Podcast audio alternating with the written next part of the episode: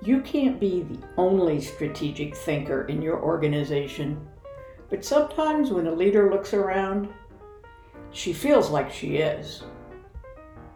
What are you going to do about that?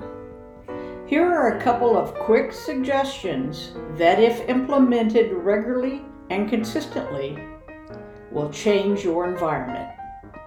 Hi, my name is Becky Morgan, and you're listening to my podcast series, Finish Strong. So, why do I insist that you can't be the only strategic thinker?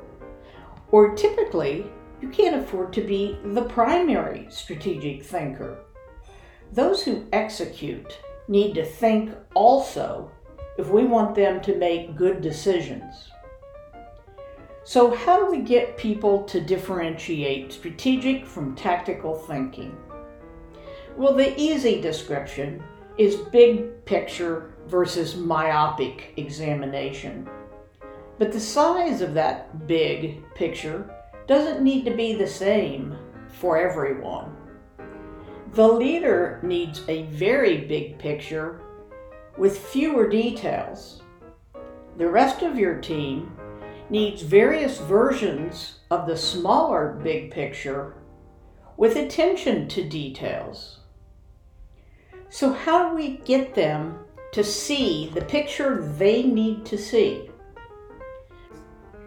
One of the first steps you can take is to examine the difference between conceptual thinking, linear thinking, and literal thinking. Typically, in an organization, the leadership team is very good at conceptual thinking, but clearly that's not always the case. Middle management tends to be more linear in their thinking. That is, after A, then B. When C happens, D happens. The literal thinkers tend to be the ones that are making the most decisions during the day. They're the ones that are executing the business strategy by means of how they do their job, hour in and hour out. You tell them to go left, they go left. You tell them to go right, they go right.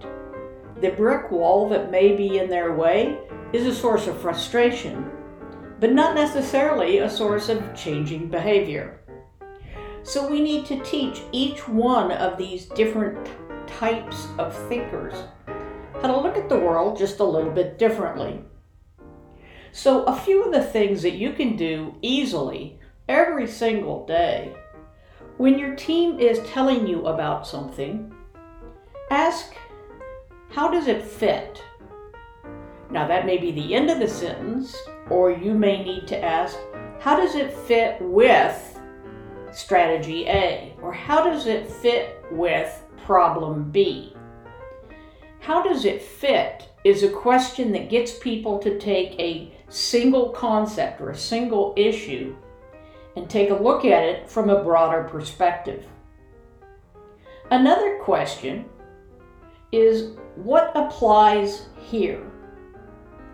Now, often that may be a tool or a technique, but it may also be something more general, like good communication, poor communication, poor understanding. Uh, there may be any of number of things that can be the answer to what applies here. Again, we're less interested in the specific answer, although that should get better and better over time. We're more interested in the thinking that the question engenders. Another is what is different that really matters to this. So, what is different from last time? What is different from the other guy? What is different from this customer to the next?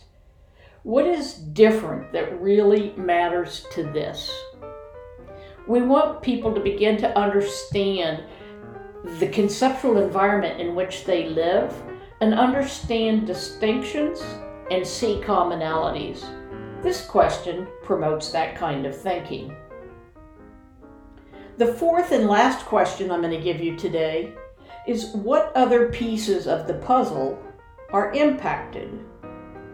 Again, we want people to start seeing what they're doing as part of a bigger whole.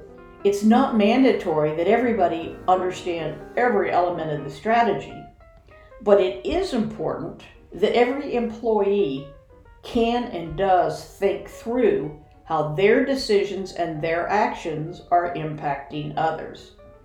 All of these are teaching opportunities, not punishment, not yelling, None of that. They're how you're going to turn your entire team into a group of strategic thinkers.